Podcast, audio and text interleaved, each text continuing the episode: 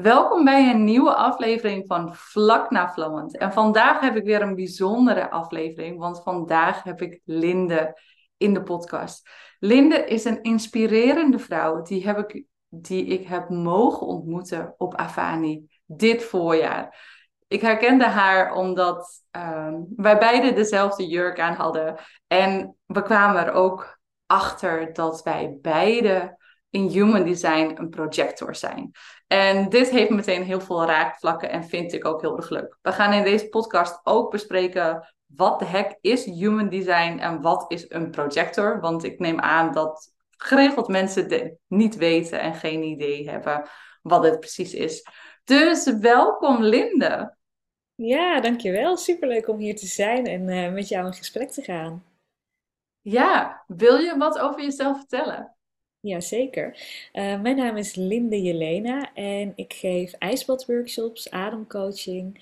Ik leer mensen lopen over vuur. En ik merkte ook toen wij elkaar ontmoetten bij Avani dat we ook heel veel raakvlakken hebben in ons werk. Omdat we allebei heel erg ook vanuit zelfliefde werken. En ook niet schuwen om met woede te werken. Ik geef woede-workshops en jij bent laatst volgens mij een auto met een groep vrouwen in elkaar gaan mappen. Dus los van dezelfde jurk en projector zijn, merkte ik ook op dat stukje van zelfliefde, woede, je lijf helemaal belichamen en uit je hoofd komen en in je lijf zitten, dat ook echt raakvlakken zijn in ons werk en in onze missie en waar we mensen en vrouwen echt gunnen om meer in hun lijf te landen. Ja, want er zijn inderdaad zulke overtuigingen over zelfliefde, dat zelfliefde een bepaald iets is wat alleen maar zacht en lief mag zijn. En daar kijken jij en ik totaal anders tegenaan. Kan jij jouw visie daarop vertellen? Ja, nou voor mij is zelfliefde de balans vinden tussen heel zacht en liefdevol zijn tegen jezelf, maar ook verantwoordelijkheid nemen voor jezelf. Dus eigenlijk kan je het ook wel een beetje zien als je innerlijke moeder en innerlijke vader. Dus dat je op momenten dat je het nodig hebt, dat je zacht tegen jezelf kan zijn en kan zeggen, hey joh, werk eens wat minder hard en het is oké om eventjes een avondje op de bank te chillen en niet te gaan sporten. Maar ook om tegelijkertijd verantwoordelijkheid te nemen op de momenten dat je wel een liefdevolle schop onder je kont nodig hebt om gewoon shit gedaan te krijgen en dingen te doen in je leven die je wilt doen. Want als jij verlangens hebt of dromen, dan kun je wel de hele tijd op de bank gaan hangen, maar dan gaat er niks gebeuren. En je hebt het ook nodig om verantwoordelijkheid te nemen voor je leven. En niet alleen op het vlak dus om je dromen en je verlangens te volgen, maar ook op het vlak de dingen die je hebt meegemaakt, daar kies je niet altijd voor. En ook, je hebt ook verantwoordelijkheid te nemen voor hoe je daarmee omgaat met de shit die op je pad komt. En het stukje wat bij ons, denk ik, de overlap is waarom wij zelfliefde ook niet alleen maar zacht vinden, is dat het ook heel belangrijk is om grenzen te kunnen stellen. Als je van jezelf houdt, dan gun je jezelf fijne, liefdevolle ervaringen. En op het moment dat mensen niet prettig met je omgaan, dan herken je dat en dan kun je ook grenzen stellen. En om grenzen te kunnen stellen, moet je soms ook je woede kunnen voelen. Want woede is zo'n emotie waar we soms een beetje negatief over denken. Terwijl woede laat je gewoon zien waar jouw grens is overschreden. En als je die kan voelen, dan kun je ook veel helderder je grenzen stellen. En dat hoeft niet per se met schreeuwen of geweld, maar die woede voelen is vaak wel nodig om te erkennen, oh, dit ging over een grens heen, dit is niet oké. Ja. En vanuit dat gevoel je grenzen helder stellen. Mooi, heel erg mooi. Ja, want ook inderdaad in het stuk van je woede mogen uiten op een veilige manier, laat vaak ook hele diepe passie weer zien. Passie voor het leven, passie voor intimiteit, al die verschillende vlakken. En dat vind ik ook altijd iets, doordat we vaak onze woede niet mogen laten zien en het inslikken, sluiten we daar meteen onze passie buiten en onze verlangens en onze dromen. Ja, ik ben daar heel benieuwd naar. Ik zie namelijk voor mezelf een heel erge link tussen woede uiten en sensualiteit. En ik heb het idee dat jij daar ook een visie over hebt. Dus ik ben heel benieuwd naar hoe jij daarnaar kijkt. Ja, wat ik heel erg heb geleerd vanuit vroeger, zeg maar, was dat ik Ik kreeg altijd horen van, oh, je bent te veel. Je maakt te veel geluid. En daardoor ben ik echt gaan indimmen. Echt mijn geluid echt letterlijk gaan inslikken. Waardoor ik telkens voelde dat ik telkens vlakker raakte. En dat ik telkens minder ging voelen. En telkens meer ik dacht van, nou ja, het is maar zo. Het boeide me niet meer zo heel erg veel. En dat ik toen op een punt kwam dat een hele goede vriendin van mij overleed. En ik voelde zoveel pijn daar ook om. En woede en oneerlijkheid. Want ze is overleden door een auto-ongeluk. Mm. En dat was zoveel pijn en zoveel woede.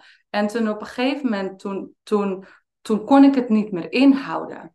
En dus toen al die pijn en al die woede, die kwam eruit. En tegelijkertijd voelde ik een soort vuur, een soort warmte binnenin mij ontluiken. Waardoor ik in één keer heel duidelijk grenzen ging aangeven. Waardoor ik in één keer heel duidelijk kon voelen in intimiteit wat ik wel en wat ik niet wilde. En ook hoe ik dat kon uitspreken. Ik had mijn stem niet meer ingeslikt. En als je ook helemaal teruggaat, als wij als baby zeg maar gebouwd worden, onze keel en onze vulva zit in het begin nog aan elkaar vast. En dan op een gegeven moment gaat het echt zo, pop, gaat het open. Dus die verbinding tussen onze keel en onze vulva zal altijd intern blijven. Dus als we het hier in onze keel helemaal vastzetten en afdichten, kunnen we dus ook niet bij onze gevoelens, bij onze Yoni. En daar zit natuurlijk nog het stukje dat, vooral als ik terugga naar het begin van onze relatie met mijn partner, waar ik nu 19 jaar mee samen ben, wij woonden beiden nog thuis. Ja, intimiteit moest stil. Want ja, straks dan horen ze het en dat mag niet. En hoe vaak doe je het nu nog steeds stil? Of geef je je eigen de volle vrijheid om geluid te mogen maken? Durf je die ruimte ook echt in te nemen zonder de angst te hebben om afgewezen te worden? Want juist door dat geluid uit te nodigen, wauw, dan ontstaat er een chemie in je lichaam. Dat is ongelooflijk. Ja, wauw, zo mooi hoe je dit ook vertelt. Ik wist helemaal niet ook dat de vulva zeg maar, en de keel, dat als baby zo helemaal in het begin nog aan elkaar vast zat. Dus dat het daar, ik wist wel dat de keel en de vulva gelinkt waren, maar niet dat het daar ook mee te maken heeft. Ja. En ook precies wat je zegt, ik herken het zelf ook, dat op het moment dat je jezelf toestaat om geluid te maken tijdens seks, dat het dan ook blijft stromen, alsof het blijft vloeien, alsof het opbouwt. Want inderdaad, als je het in gaat houden, dan onderdruk je iets in jezelf. En daarmee onderdruk je vaak ook de stroom van de sensualiteit. Ja. En, ja, heel mooi hoe je dit uitlegt. Ja. Ja, en het is ook iets wat we geleerd hebben. Hè? Door dat als je eventueel richting je hoogtepunt gaat, dat je dan meer spanning, minder adem. En dan in één keer zo, dan klap je uit elkaar. Maar als je het tegenovergestelde zou doen, ontspanning, openen, ademen, dan word je bijna zo'n anemonen onder water, weet je wel, die zo heel open en dicht gaat. En dan kan je ook veel meer voelen en ervaren. Ja, heel mooi. Ik moet ook denken aan een ervaring die ik een paar jaar geleden had, waarbij ik merkte dat ik ook een tijdje wel geluid maakte tijdens de seks, maar dat voornamelijk was omdat ik de ander wilde laten horen dat ik het wel fijn vond. Mm. Dus dat ik eigenlijk aan het pleasen was en met de ander bezig was en het niet per se voor mezelf deed. En dat op het moment dat ik die shift maakte van en mezelf bedacht, oh, ik ben eigenlijk zelfs nog met als ik zeg maar mag ontvangen, dan nog ben ik dus blijkbaar met de ander bezig van, oh, hij moet wel weten dat ik het prettig vind. En toen ik mezelf eigenlijk ontsloeg van die plicht, dat ik de ander moest laten weten dat ik het lekker vond, kon ik veel meer ook in mezelf zakken en kon ik het genot veel meer toelaten. En kon het ook, extra dat wat jij noemt, die anemoon, zeg maar, kon ik het echt laten golven. Ja. En dan kon ik geluid maken wanneer ik geluid wilde maken, maar ook soms ben ik juist heel stil. Ja. En daarvan uit echt trouw zijn aan jezelf. dat zorgt dat het nog intenser gevoeld en ervaard wordt. We zijn ineens helemaal over seks aan het praten. Dat ging heel snel. Ja, en wat ik zelf ook merk in als ik bijvoorbeeld, want we hadden het net ook over woede en sensualiteit.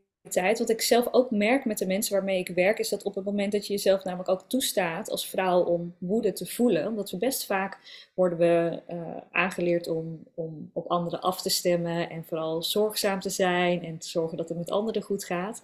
Maar op het moment dat je jouw grenzen niet voelt of wanneer er over je grenzen heen is gegaan, dan kan je je ook onveilig gaan voelen in je lijf. En op het moment dat je jouw woede weer claimt en jouw woede weer voelt en merkt dat jij stevig bent om jouw grenzen te bewaken, dan kun je je ook veel veiliger voelen in jouw lijf. En vanuit die veiligheid in jouw lijf, dat je voelt, ik kan mezelf beschermen en mijn grenzen zijn intact. Daarvanuit kun je ook veel meer in contact komen met je sensualiteit, omdat je je gewoon veiliger voelt in je lijf.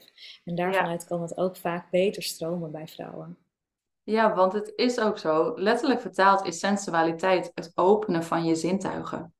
En als je je eigen onveilig voelt in je lichaam, of er is te veel stress, er gebeurt te veel, dan ga je automatisch over naar het gedeelte om te overleven in je brein. Dus dan worden al die gevoelens ook gewoon afgesloten, omdat dat geen basisoverlevingen zijn. En vandaar dat het heel belangrijk is inderdaad om die veiligheid weer te mogen voelen, want dan pas kan je in contact komen met je sensualiteit, oftewel je zintuigen. Ja. Ja, mooi. Ja, het is...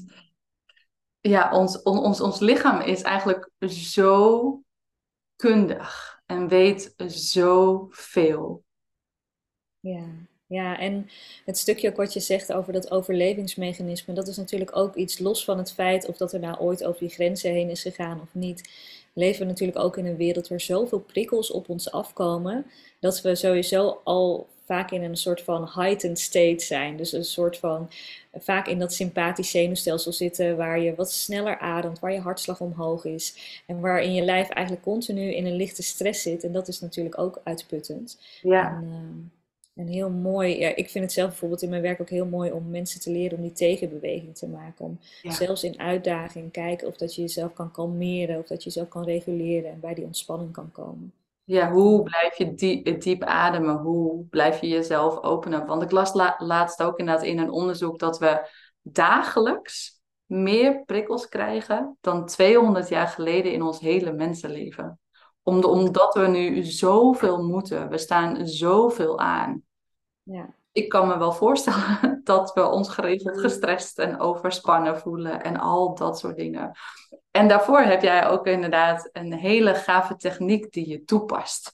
Want je doet namelijk ijsbaden. En ik ben zelf iemand, ik vind ijsbaden super fascinerend. Ik vind ze ook heerlijk om te doen. En ook geregeld natuurlijk een uitdaging. Ja. Ja. Kan je wat meer vertellen over de soort ijsbaden die jij houdt? Want er zijn natuurlijk heel verschillende soorten technieken en heel veel verschillende soorten methodes hoe je dat kan doen. Maar ik hou er heel veel van hoe je jouw visie ziet. Ja, zeker. Ja, ik heb mijn eigen methode ontwikkeld. Ik ben 8 jaar geleden begonnen met koude training. En toen was meer de mentaliteit van, wow, we gaan stoer in het ijs en tjaka. En we gaan ons hoofd uitzetten en we doen alsof we in een warm bad zitten. We gaan onszelf afleiden en dan gaan we het op die manier gewoon volbrengen. En ik ben van een hele andere methode. Ik vind het veel krachtiger om in het ijs te gaan en jezelf toe te staan om te voelen dat het koud is. Dus jezelf niet te leren om uit te checken en te doen, oh, ik zit in een warm bad, of jezelf af te leiden. Want wanneer je dat doet, wanneer je jezelf gaat afleiden of jezelf gaat vertellen dat je in een warm bad zit, dan ben je jezelf eigenlijk aan het leren om te dissociëren. Ja. En dissociatie is een stressstaat die best heftig is voor je lijf, omdat eigenlijk je hele lijf zichzelf uitzet en uitschakelt en eigenlijk niet aanwezig meer is in het moment. En ik vind het daarom veel krachtiger om wanneer je in het ijs gaat, jezelf toe te staan om de intensiteit te voelen. Vaak gaan bij mensen ook de adem heel erg omhoog. Dus mensen gaan dan heel erg zo ademen. Er zijn mensen die gaan brullen of een soort voelen, oh, dit is intens. Ja. En Dat is helemaal oké. Dat is gewoon jouw zenuwstelsel die zegt, oh my god, dit is koud, get the fuck out. En dat is heel gezond dat je lijf die stressreactie geeft, omdat het is niet de bedoeling dat je een half uur in ijswater gaat liggen, want dat is gewoon gevaarlijk. Dus het is goed dat jouw lijf een signaal geeft van, oeh, dit is intens, hier moet je niet heel lang in blijven.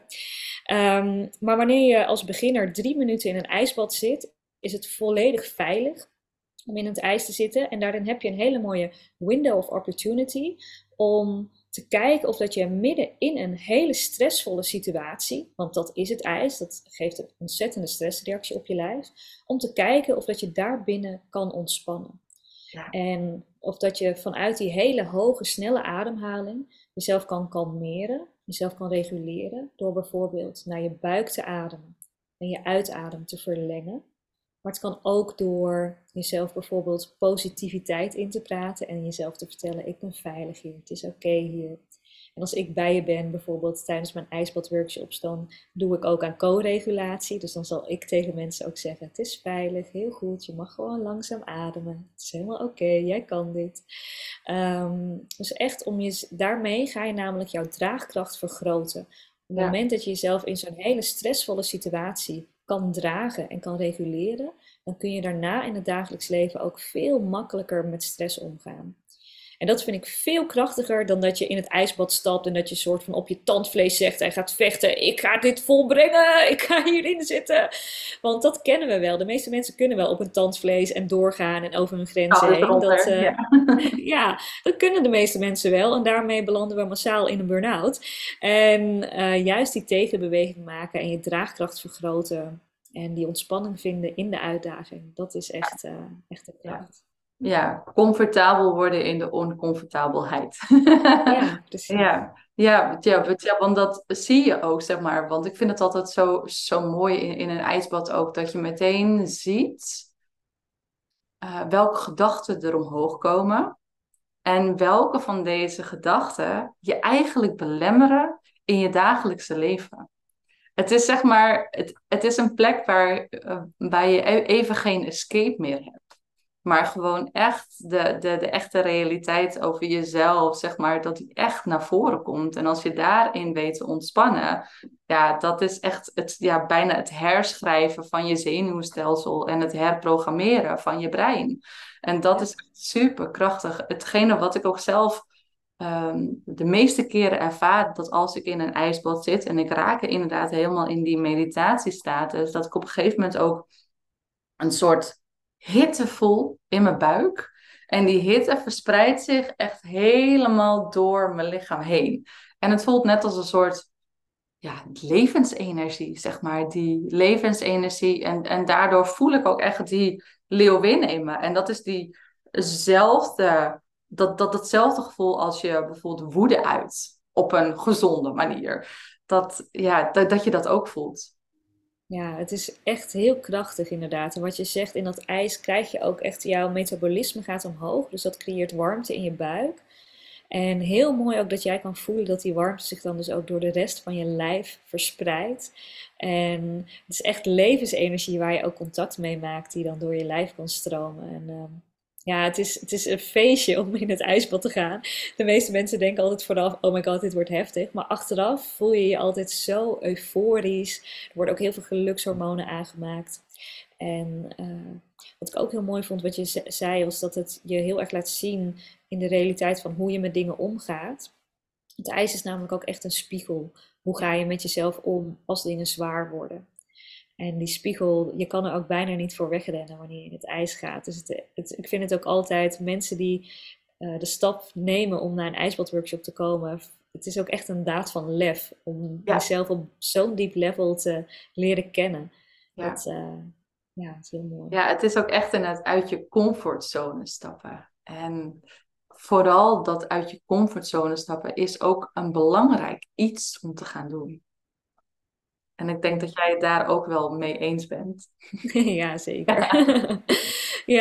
Ja, en ook het stukje uit de comfortzone stappen. Je hebt natuurlijk altijd dat plaatje van je comfortzone, dat dat zo'n bolletje is en dat dan heel ver daarbuiten een puntje staat en this is where the magic happens. Dus heel ver buiten je comfortzone. Yeah. En ik ben dan weer juist iemand die zegt, nou, je comfortzone die heeft eigenlijk verschillende lagen daaromheen. Dus je hebt je comfortzone waar gewoon alles lekker en fijn is, zoals bijvoorbeeld een warm bad.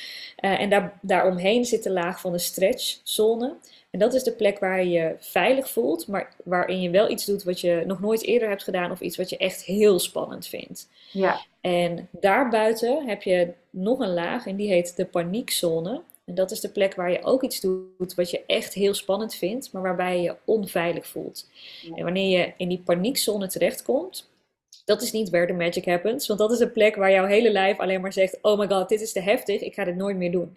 Dus wanneer je ook in het ijsbad gaat of andere uitdagingen aangaat, is het echt de kunst om voor jezelf te voelen. Wanneer ben ik in de stretch en voel ik dat ik het knetterspannend vind en dat ik echt bijna niet weet, kan ik dit wel? Maar waar je nog wel een soort van veiligheid en stevigheid in jezelf voelt. Want als je in dat gebied aan het opereren bent, dan kun je steeds stretchen en groeien en groeien. En kan die bubbel, zeg maar, van die comfortzone steeds groter en groter worden. Ja. Maar wanneer je in de paniekzone bent en je hele systeem gewoon zegt, oh, dit is heel onveilig. En je gaat helemaal in een soort van shutdown. Dan kun je niks nieuws leren. En wil je ook niet nog een keer opnieuw dezelfde uitdaging aangaan. Dus, ja. Ja, en dat is ook iets, het is inderdaad vooral met het werk wat wij doen, zo belangrijk om die veiligheid te bewaren. En ook inderdaad bij de deelnemers te kijken van, hey, is diegene nog aanwezig in haar lichaam of is diegene uitgecheckt? Dus het is ook inderdaad echt een kunde om dat echt heel goed daarop te letten. En het is zo belangrijk, want ik hoor inderdaad wel eens experiences van mensen waarin ik voel van, oh jongens, die hele container is gewoon niet veilig neergezet.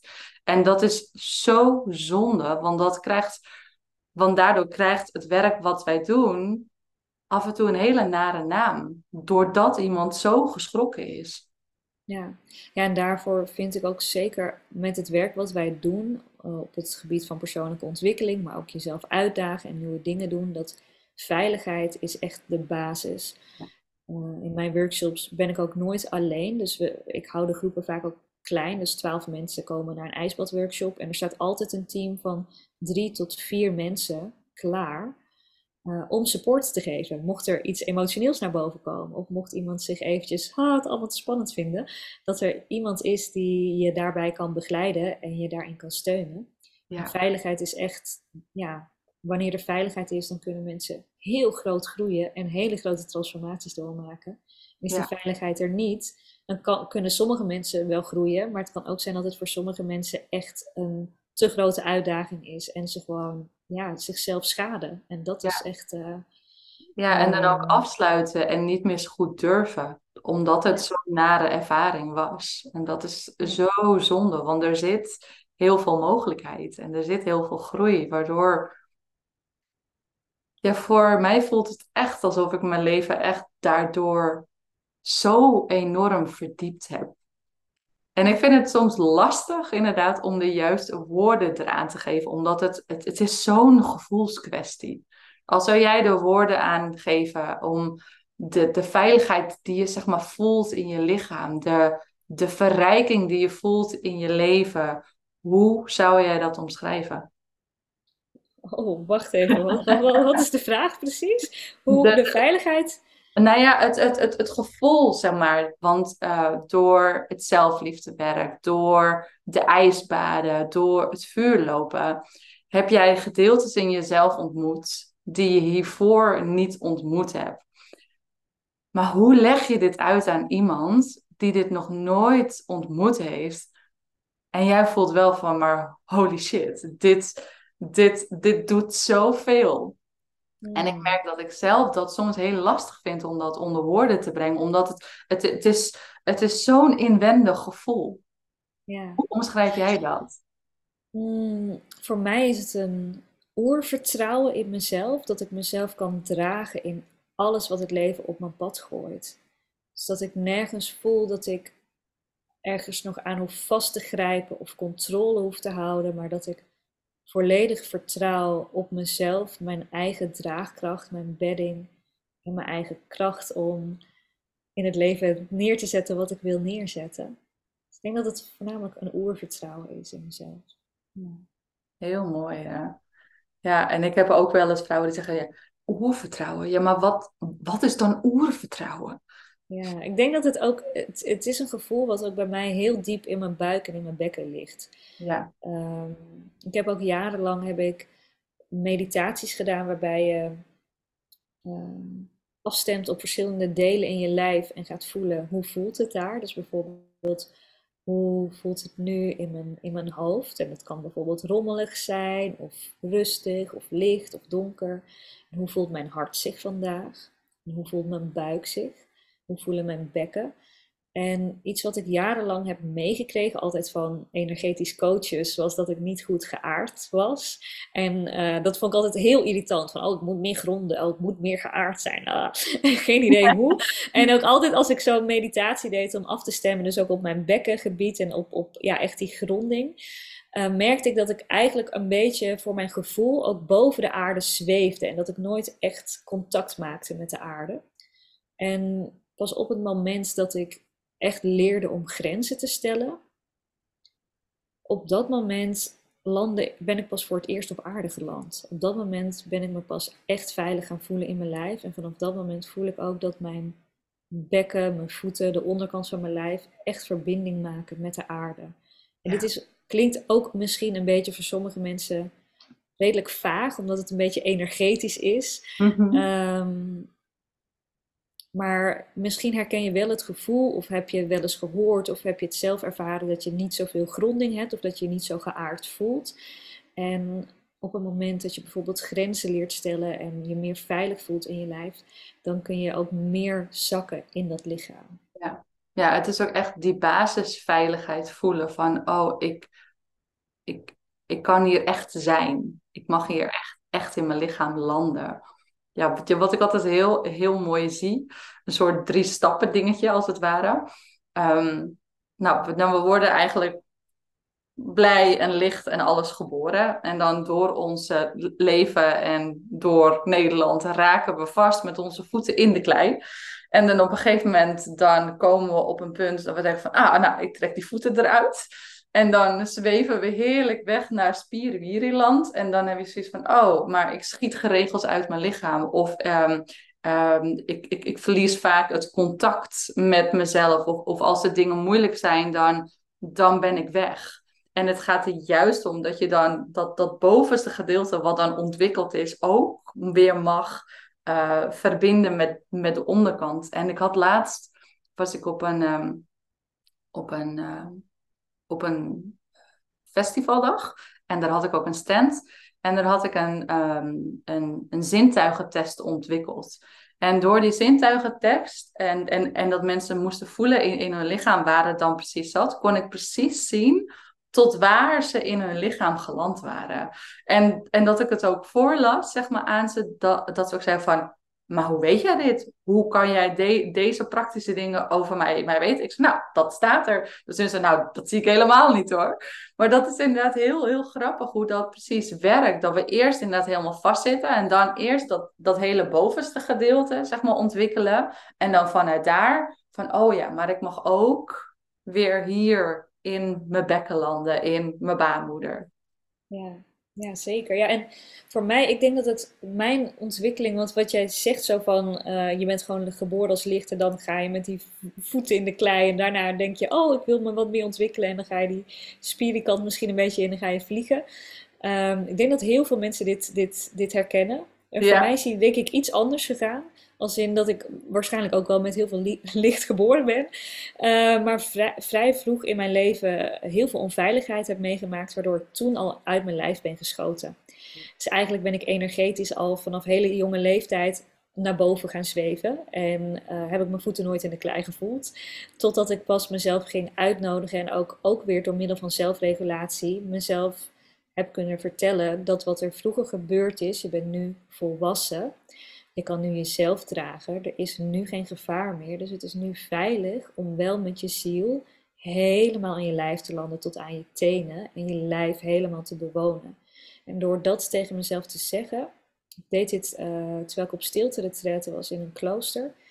En door dat tegen mezelf te zeggen in een stilte-meditatie merkte ik ook echt dat ik kon voelen dat mijn lijf, gewoon mijn ziel, echt voor het eerst in mijn leven helemaal in mijn lichaam kon landen tot aan mijn tenen. En dat ik mezelf dus helemaal kon belichamen en dat ik mijn lijf helemaal bewoonde met mijn ziel.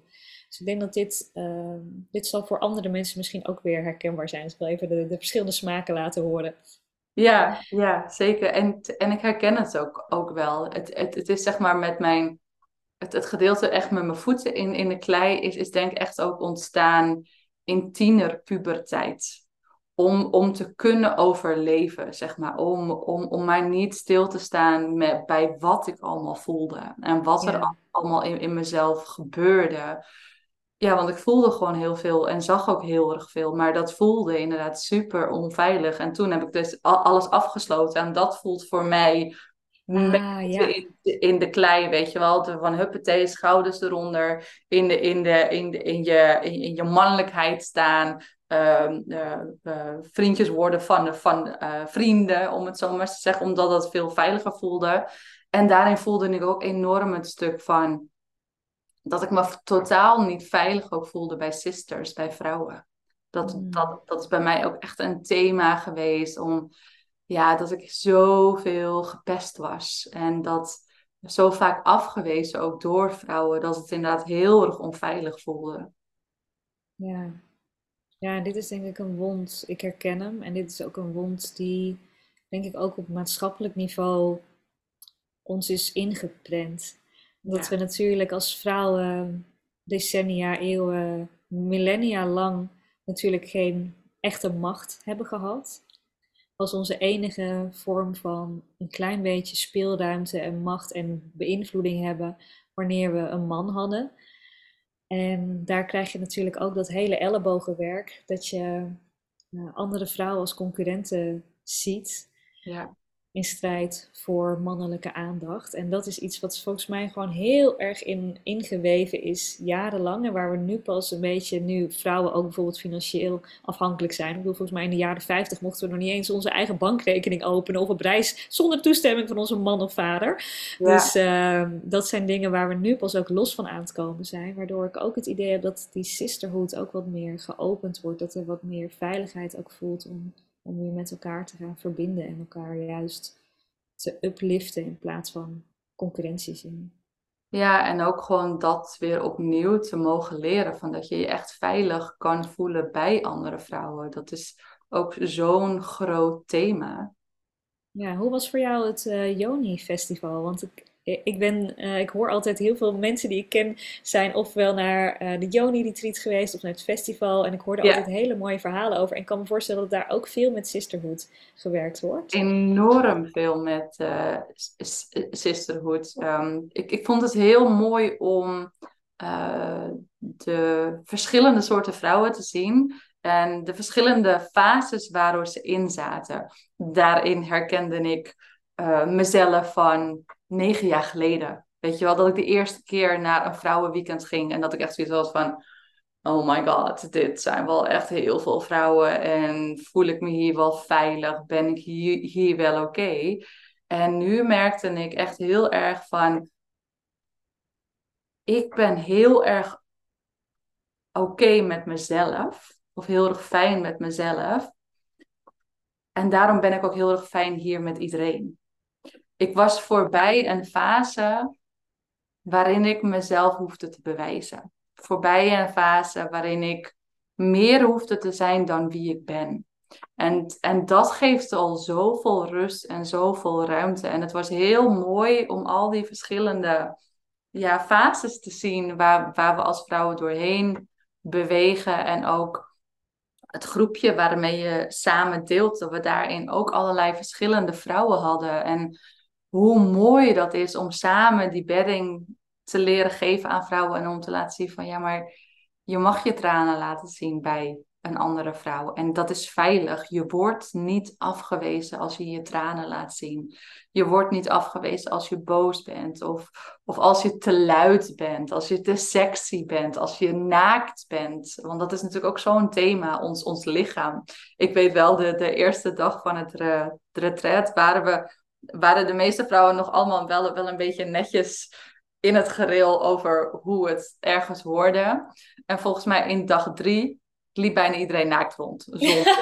Zonder daar iets van te vinden. Ik weet nog wel het moment. Het was de 3e dag volgens mij.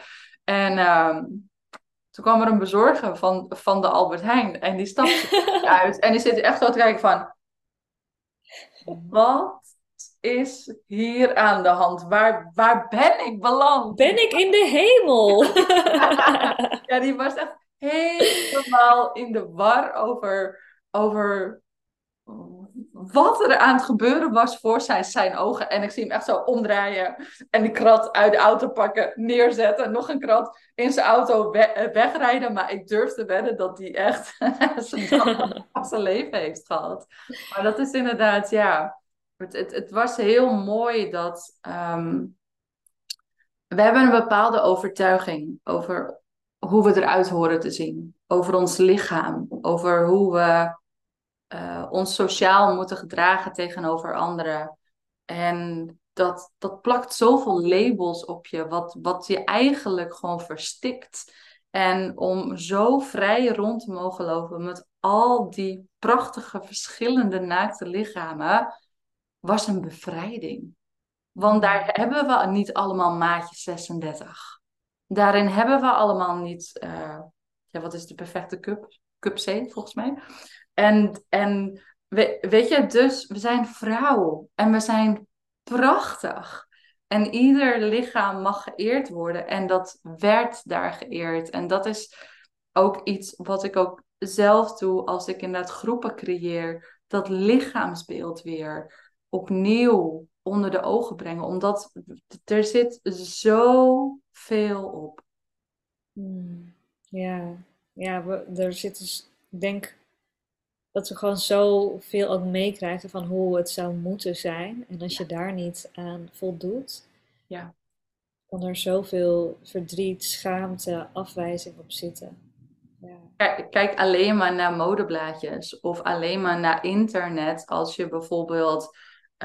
kleding uitkiest. En dan zie je dat op zo'n model zitten. En dan heb je het in huis. En dan trek je het aan. En dan denk je van ja. Mijn billen zijn wel een stuk ronder. Of ik ben toch wel iets korter dan het model. En ja. Nu vind ik het eigenlijk niet meer zo mooi. Maar ja. Ja. En wat voor mij ook wel heel erg geholpen heeft in... Ik weet dat ik ook een heel beeld had als puber van hoe ik eruit zou moeten zien. En voornamelijk, toen keek ik ook nog heel veel TMF en MTV. Dus voornamelijk vanuit dat soort videoclips, maar ook natuurlijk bladen. Wat voor mij heel erg geholpen heeft, is dat ik vanaf mijn 17e met vriendinnen heel veel naar de sauna ging. En daar zie je gewoon echte lijven. En daar zie je lijven van, nou ja, wij waren wel echt de jongste daar trouwens. Maar dan zie je lijven van 20 tot 90. En daar zie je celluliten en daar zie je rimpels en daar zie je rollen. En daar zie je gespierde mensen, daar zie je zachte mensen. En daardoor heb ik een heel ander beeld gekregen van hoe lichamen er echt uitzien. Waardoor ik me ook minder onzeker ging voelen over dingen waar ik daarvoor misschien onzeker over kon zijn. Ja. En dit wat je nu ook zegt over het ode aan de Yoni festival, door daar gewoon met z'n allen bloot rond te lopen met alle vormen die er zijn. Ja. Ik kan me voorstellen dat dat een hele erge bevrijding is. Ja, het was echt prachtig. Ik heb echt dat weekend echt enorm genoten. En het is zo belangrijk dat we plekken creëren samen met andere vrouwen waarin we ons echt veilig voelen en ook gezien worden. En waar we dingen durven te bespreken die we normaal gesproken met niemand durven te bespreken. Want ik heb zoveel verhalen gehoord van vrouwen waarvan ze zeggen van... ik heb dit nog nooit tegen iemand verteld. Dus we lopen met zoveel geheimen. En geheimen die je gewoon echt klein houden en verstikken en... ja, het is tijd om dat om te mogen draaien. Want ik voel dat iedere vrouw recht heeft op haar grootheid, op haar plek. Ja, zeker. Ja, dat vind ik ook heel erg. Ja, gewoon ook echt je ruimte mogen innemen. Ik hoorde laatst, of ik zag laatst een video op TikTok van een vrouw die helemaal... Zij heeft iets gestudeerd, theologie of zo, of iets waardoor ze heel goed alle religies kent en heel goed weet hoe dat allemaal zit. En ze heeft ook heel lang boeddhistische meditaties gedaan. Mm-hmm. En iets wat ze daarin zei, dat doet me ook even hier aan denken. Dus bear with me dat ik even dit verhaal vertel. Ja, ik hoor het. Ja. Maar wat ik heel mooi vond, was dat zij zei... was dat vrouwen eigenlijk niet naar mannelijke boeddhistische goeroes moeten gaan. Omdat het spirituele pad van een man anders is dan dat van een vrouw. Omdat mannen in het patriarchaat gewoon een ego hebben wat veel meer gedefinieerd is. Zij zijn de man. Zij zijn hetgeen wat, zeg maar, zeker de witte cis-hetero man, dat is hoe het eruit hoort te zien en wat bovenaan staat. Dus mannen hebben al best wel een defined ego. En hoeven zich ook niet zo af te stemmen per se op een ander. Dat wordt er niet per se aangeleerd. En al die love and kindness meditaties van empathie hebben voor anderen. En je ego kleiner maken. Dat dingen zijn die voor mannen heel helend zijn. Omdat hun ego vaak, en dat is natuurlijk niet voor alle mannen zo. Maar voor veel mannen wel is hun ego al best wel gedefinieerd. En hebben ze misschien niet geleerd om zich continu af te stemmen op anderen. En voor hen is dit dus... een hele mooie beweging. Terwijl voor vrouwen, omdat wij niet de maat zijn van de wereld en juist geleerd krijgen om ons af te stemmen op anderen, om voor anderen te zorgen, is het meest spirituele wat wij kunnen doen, is om ons ego meer te definiëren, meer ruimte in te nemen, meer onze verlangens te volgen, onze dromen te volgen en die in de wereld te zetten. En toen ik dat hoorde, dacht ik, wauw, deze vrouw die legt echt precies uit, want ik mediteer ook veel en ik heb ook verdiept in het boeddhisme en ik vind dat daar hele mooie dingen in zitten. Maar ik vond dat zij precies de vinger op de zere plek legde op van waarom ik ergens ooit ook voelde van iets ergens klopt het voor mij niet helemaal met mijn spirituele practice. En zij kon het zo mooi uitleggen dat ik dacht, zo zit het dus. Vrouwen mogen hun spirituele practice is juist ruimte innemen. Ja, maar het is ook inderdaad als je het... ook door de bril van de tantra bekijkt, qua energie, zeg maar, is het als het ware dat wij vrouwen een soort laagje sterrenstof om ons heen hebben. En bij mannen is dit eigenlijk gewoon een hoop sterrenstof rondom de bekken. En voor de vrouw, om dit, zeg maar, te mogen voelen en te mogen openen, is het ook belangrijk om je lichaam in beweging te brengen. Dus het is veel... heilzamer om een meditatiedans, om een meditatiebeweging te gaan doen, meer als een soort slang, dan heel statig te gaan zitten. Want daardoor landt het niet bij ons. Dus de manier hoe wij onszelf openen en ontwikkelen, werkt ook gewoon heel erg anders. Ja, en ook wat je zegt, het meer bewegend mediteren, dat is ook, ik voel ook altijd dat er zoveel energie in mijn lijf gaat stromen als ik een bewegende meditatie doe of ga dansen met mijn ogen dicht en gewoon volg hoe mijn lijf zich op dat moment wil bewegen. Ja, want dat is inderdaad zo krachtig en dat is ook iets wat wij in ieder geval in onze cultuur heel erg hebben verloren. De enige dans die wij van traditioneel hebben is de klompendans.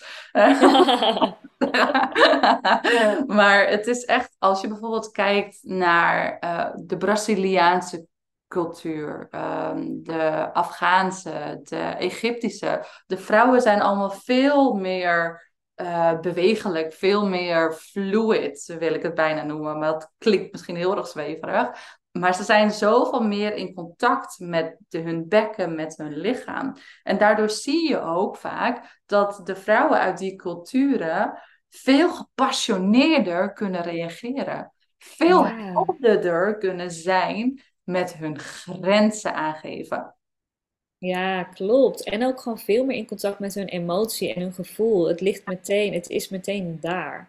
Ja. En ook bijvoorbeeld twerken, dat, wat we nu allemaal zo heel sexy vinden, dat komt niet uit het Westen, maar dat is eigenlijk ook een dans om je heupen, daar sla je zoveel op als vrouw. En als je gaat twerken, als je dat gaat schudden en shaken, dan kun je daar ook allerlei energie losschudden die je niet meer wilt dragen. Ja. Waardoor er ook een levensenergie vrijkomt. Dus dat zijn ook van die bewegingen die wij, ja, de klompendans, daar zit echt geen heupbeweging in.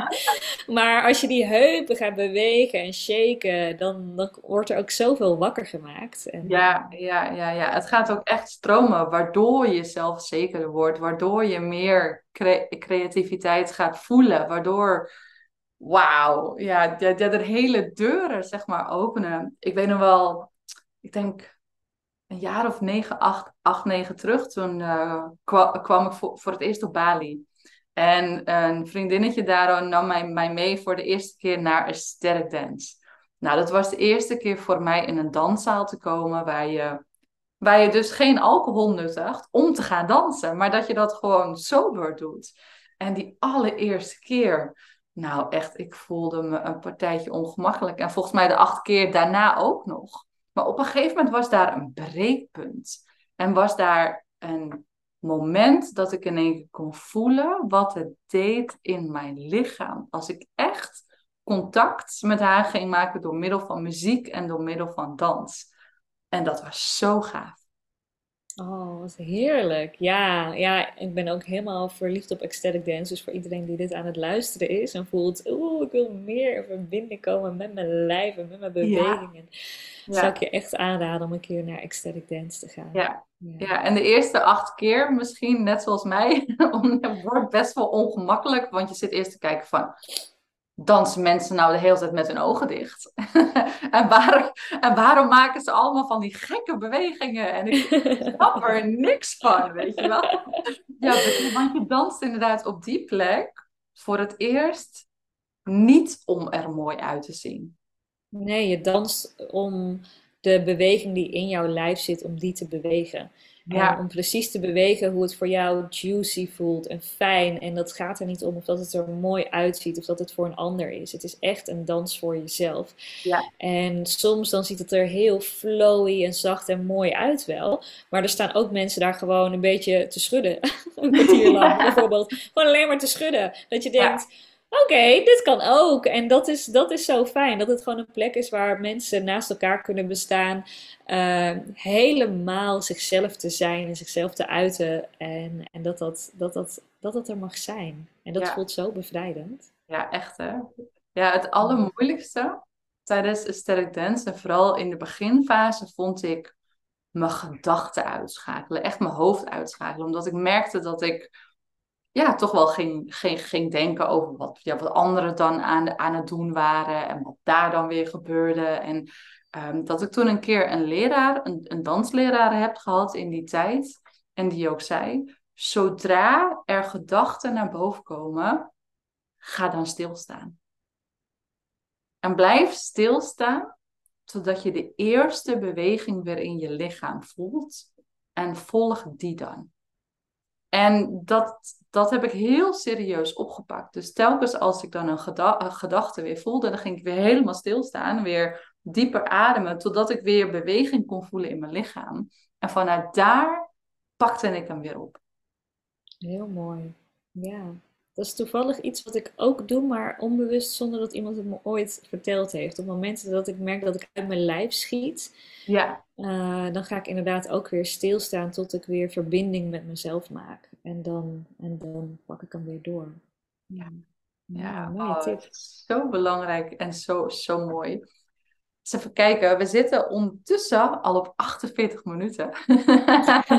De tijd gaat echt super snel. En we hebben nog niet eens het stukje aangepakt van Human Design. Oh, inderdaad. Dus misschien is het leuk om daar nog wel heel even iets over te vertellen. Want anders zeggen we in het begin van deze uitzending van we gaan het erover hebben. En uiteindelijk hebben we het er niet over gehad. Wil jij uitleggen wat Human Design is misschien? Ja, wil jij kort uitleggen wat Human Design is? En dan kan ik wel een stukje over projectorschap vertellen. Ja, helemaal goed. Human Design is een combinatie. Ik zit heel even naar de goede woorden te zoeken. is een combinatie. Astrologie en de I Ching, volgens mij. Ja, en volgens mij nog iets, toch?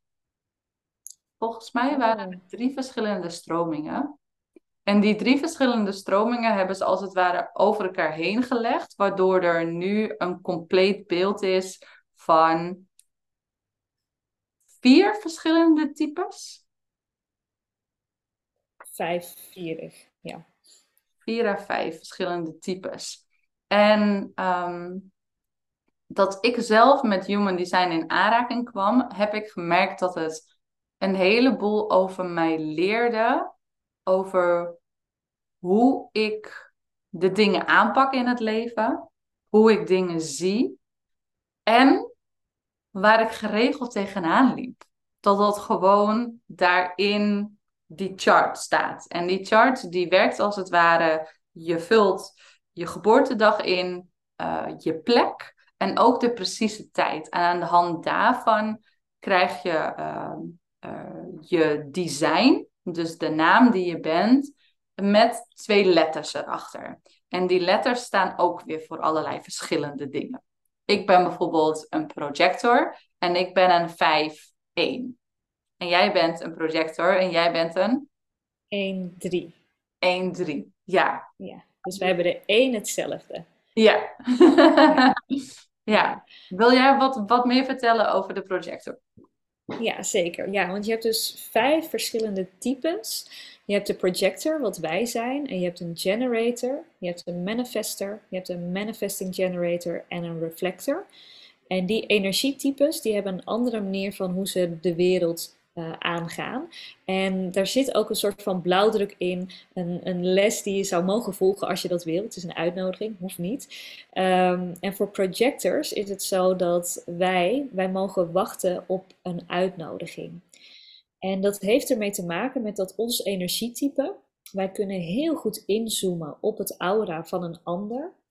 Waardoor wij feilloos zien wat iemand nodig heeft, wat voor stappen iemand zou kunnen zetten om nog meer zijn of haar volledige potentieel te leven. En omdat wij dat dus zo goed kunnen, wij kunnen dat beter dan andere types. En omdat er wordt eigenlijk gezegd dat wij een penetrerend aura hebben. Dus dat ons aura echt gewoon bij een ander binnenkomt in het systeem en wij kunnen daar precies zien wat de ander nodig heeft. En dat is best intens om te ontvangen voor een ander, als diegene daar geen toestemming voor heeft gegeven. En daarom is een soort van uitleg die wij krijgen van hoe wij in de wereld moeten staan, is dat wij mogen wachten op een uitnodiging. Dus op het moment dat mensen ons uitnodigen om onze wijsheid te delen, of ons uitnodigen om advies te geven, dan is dat advies wat altijd of bijna altijd echt spot on is en waar mensen heel veel aan hebben. Maar mensen kunnen het alleen ontvangen wanneer ze ons ook hebben uitgenodigd. En wat mij heel erg heeft geholpen met het begrijpen van mijn energietype is dat ik voorheen wilde ik heel veel initiëren in het leven. Wilde ik heel veel dingen de wereld inzetten, omdat ik dacht, oh, ik heb zulke grote dromen. Ik wil dit wil ik organiseren, dit wil ik maken. Ik heb bijvoorbeeld een televisieserie geschreven en daar de regie voor gedaan, daar de productie voor gedaan. Ik speelde er zelf in mee, ik ging helemaal de wereld in om dat helemaal de wereld in te zetten. En dat faalde helemaal. Totdat ik begreep dat ik gewoon moet wachten totdat mensen mij uitnodigen. En dan kan ik mijn gift met de wereld delen. En sinds ik dat doe, word ik ook heel vaak uitgenodigd. En word ik ook uitgenodigd voor dingen die ook echt helemaal kloppen voor mij. En dat zijn dan ook altijd projecten die dan afronden en die slagen en die fijn zijn. En op het moment dat ik dingen initieer, dan lopen dat soort projecten ook vaak spaak. Of dan gaat er iets mis, of dan stopt het, of dan is het heel erg moeizaam. Dus voor mij is het heel erg geholpen om wat meer achterover te leunen en wachten op een uitnodiging. Omdat ik, wanneer ik word uitgenodigd, ik ook echt door de ander ontvangen kan worden. En ik weet niet of jij er nog meer over wil weten, Leona. Ja, die uitnodiging, dat is voor mij wel inderdaad, want ik herken het. Want ook het grootste gedeelte van de mensheid is een manifester generator. Dus dat betekent ook dat mensen zijn die hele goede ideeën hebben. En genoeg energie hebben om de wereld in te zetten. En ze hoefden niet te wachten op een uitnodiging. En wij zijn eigenlijk een wat kleiner percentage. Volgens mij is het 25%, 30%? Yes, volgens mij rond de 25, ja. Ja, dus dat is ook een kleiner percentage. En wij werken dus ook heel anders. En de meeste mensen waar wij mee zijn opgegroeid zijn ook manifestor generators of generators die maar de hele tijd aanstaan en de hele tijd doorgaan. En dat was voor mij in het begin echt zo lastig, omdat ik inderdaad ook mijn eigen bedrijven opzette en daarvoor heel veel dingen deed en heel veel initiatieven nam. En op een gegeven moment, want het nadeel ook van mijn projector is dat mijn basischakra, die is gesloten. Dus daarin heb ik het gevoel dat ik net zo hard kan gaan als een manifestor generator. Maar pas merk dat als ik uit contact ben met anderen, dat ik helemaal kapot ben. Dus ik kon het ook niet echt heel erg voelen. En ik snapte er nooit wat daarvan. En toen werd het in één keer duidelijk van, oh nee, ja, maar dat klopt ook hier en hierdoor. Ja, wij hebben minder energie tot onze beschikking, wordt ook wel gezegd. Ja. Dus mensen die generator zijn of manifesting generator, die hebben gewoon elke dag krijgen ze gewoon een pakketje met energie. Dat moeten ze ook opmaken, want anders kunnen ze bijvoorbeeld 's nachts ook niet slapen. Dus als je een generator bent en je voelt dat je 's avonds nog even een wandelingetje moet maken of nog even iets moet doen om je energie op te maken, dan kan dat heel goed kloppen. En projectors hebben doorgaans minder energie. Ik ben dan wel weer een motorprojector. Dus ik heb net iets meer energie dan de meeste projectors. Dus dat is wel... daar ben ik mee gezegend. Ja, dus ik hoop voor de luisteraar die nu ook luistert... dat het een beetje duidelijk is. Ja. Ja, ik denk dat het vooral slim is, mocht je hier meer over willen weten, om je eigen profiel even op te zoeken. Dat kan als je Human Design, als je dat googelt, dan kom je ergens sowieso wel op website uit waar je je eigen chart kunt laten maken. En daar komt dan ook jouw type uitgerold. En daarmee, het is echt een blauwdruk en je krijgt ook wat tips dus over hoe je in het leven kan staan op een manier dat het voor jou meer stroomt. Want toen ik nog niet leefde als een projector, dus toen ik nog niet leefde op basis van uitnodiging, maar alles initieerde, toen voelde het alsof mijn leven echt veel harder werken was. Het voelde echt alsof ik tegen de stroom in aan het zwemmen was. En dat deed ik dan ook maar elke keer weer. Ja. En pas op het moment dat ik ging leven volgens de blauwdruk van een projector en wachten op de uitnodiging, toen ben ik echt in de stroom van het leven gestapt en merk ik dat, ja, ik leef echt mijn droomleven nu. Het is echt bizar, maar ik ben 8 jaar geleden volgens mij achter Human Design gekomen. Mm-hmm. En ja, mijn leven stroomt en ik doe precies wat ik wil doen in mijn leven. En daar ben ik ontzettend gelukkig mee. Zo mooi, ja. Ja, ik merk dat ik misschien nog een beetje in de tussenfase zit. Dat ik periodes heb dat het gigantisch stroomt. En dat ik dan periodes heb dat ik denk van... er gebeurt helemaal niks meer. Dus het is ook inderdaad... soms is het ook echt uitzoeken van... hé, maar waarom gebeurt dat? Het is telkens weer een stapje terug naar mezelf. Ja, en dus ook echt leren. Het is heel moeilijk om te leren om stil te zitten en te wachten. Ja. Dat je wordt uitgenodigd, dat is ook gewoon lastig. Ja, want voel jij een verschil, zeg maar, in het begin je wachttijd en nu je wachttijd in de wachtkamer, zomaar? Nou, ik heb een hack. Ik zal jullie even een tip geven voor alle projectors. Ik heb een life hack. Hele goede life hack. Ja, ik zeg dan wel heel leuk. Ook leef ik helemaal als projector. En ik zorg gewoon dat ik word uitgenodigd. En ik doe lekker achteroverleunen. Maar wat ik eigenlijk gewoon stiekem doe, is dat ik mezelf ontzettend uitnodigbaar maak. En dat doe ik door mezelf heel zichtbaar te maken en te laten weten, dit is wie ik ben, dit is wat ik doe, dit is mijn werk. Ik ben bijvoorbeeld meer dan 20 keer in de media verschenen. Dus ik ben heel zichtbaar, waardoor mensen die dan misschien voelen, wow, dat werk wat Linde doet of die kracht die zij heeft ervaren of de reis die zij heeft gemaakt, ik ben daar nieuwsgierig naar, ik zou daar ook iets mee willen. Die mensen gaan mij dan uitnodigen. Dus ik zorg dat ik uitnodigbaar ben door mezelf wel te laten zien. En dat is iets voor projectors. Je kan natuurlijk maandenlang op de bank gaan liggen en wachten totdat je wordt uitgenodigd. Maar wat ik altijd doe, is dat ik op de achtergrond altijd mijn eigen joy volg. Dus dat wat mij plezier geeft. Dus soms dan maak ik op de achtergrond al een online programma. Of ben ik een retreat aan het voorbereiden die ik nog niet per se ga lanceren.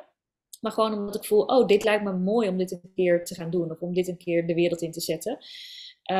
En ik deel over mijn eigen reis en over wat ik gewoon interessant vind om te delen. En dan nodigen mensen mij uit. En soms dan word ik ineens uitgenodigd voor iets wat ik al ergens in de koelkast had staan. En dan kan ik dat meteen geven. Dus het is niet zo dat ik op de bank lig niks te doen. Maar ik maak mezelf dus uitnodigbaar door zichtbaar te zijn. En op de achtergrond gewoon aan mijn eigen projecten te werken die ik zelf interessant vind en die mij energie geven. Ja, ik denk dat dat inderdaad voor mij ook is. Dat als ik mijn eigen plezier volg, dat het dan echt vanuit alle kanten plop, plop, plop, plop, plop, plop, plop in één keer wat gebeurt. En als ik zelf ook heel even zit van, het gaat niet zo lekker, ik zit in een neerwaartse spiraal, dan gebeurt er ook echt helemaal niks. Dus het is inderdaad, wat ik ook inderdaad bij mezelf merk, dat het is zo belangrijk om zo dicht bij mezelf te blijven. Want als ik het niet doe, dan zie ik ook meteen het effect. En ik denk dat dat wel het meest confronterende is van een projector zijn. Ja, je krijgt het meteen in je gezicht wanneer je, wanneer je het niet leeft. Ja, ja echt hè. Ja. Ja. Dankjewel, lieve Linde. Want wil je altijd, wil je graag dat mensen Linde zeggen of liever Linde Jelena? Linde is gewoon zeg maar mijn roepnaam, maar ik ben inderdaad op Instagram kennen mensen mij als Linde Jelena en ook mijn website is www.lindejelena.com, dus dat is waar mensen me kunnen vinden. Ja. Maar ik word gewoon normaal gezien aangesproken met Linde. Ja. Ja, en vrouwen kunnen dus bij jou terecht voor ijsbaden, vuurlopen, zelfliefde en ja, jezelf terugvinden. Ja, zeker. Ja. Heel welkom dus, mocht je na dit gesprek voelen, daar wil ik meer over weten. Je kan me vinden op Instagram, @LindeJelena.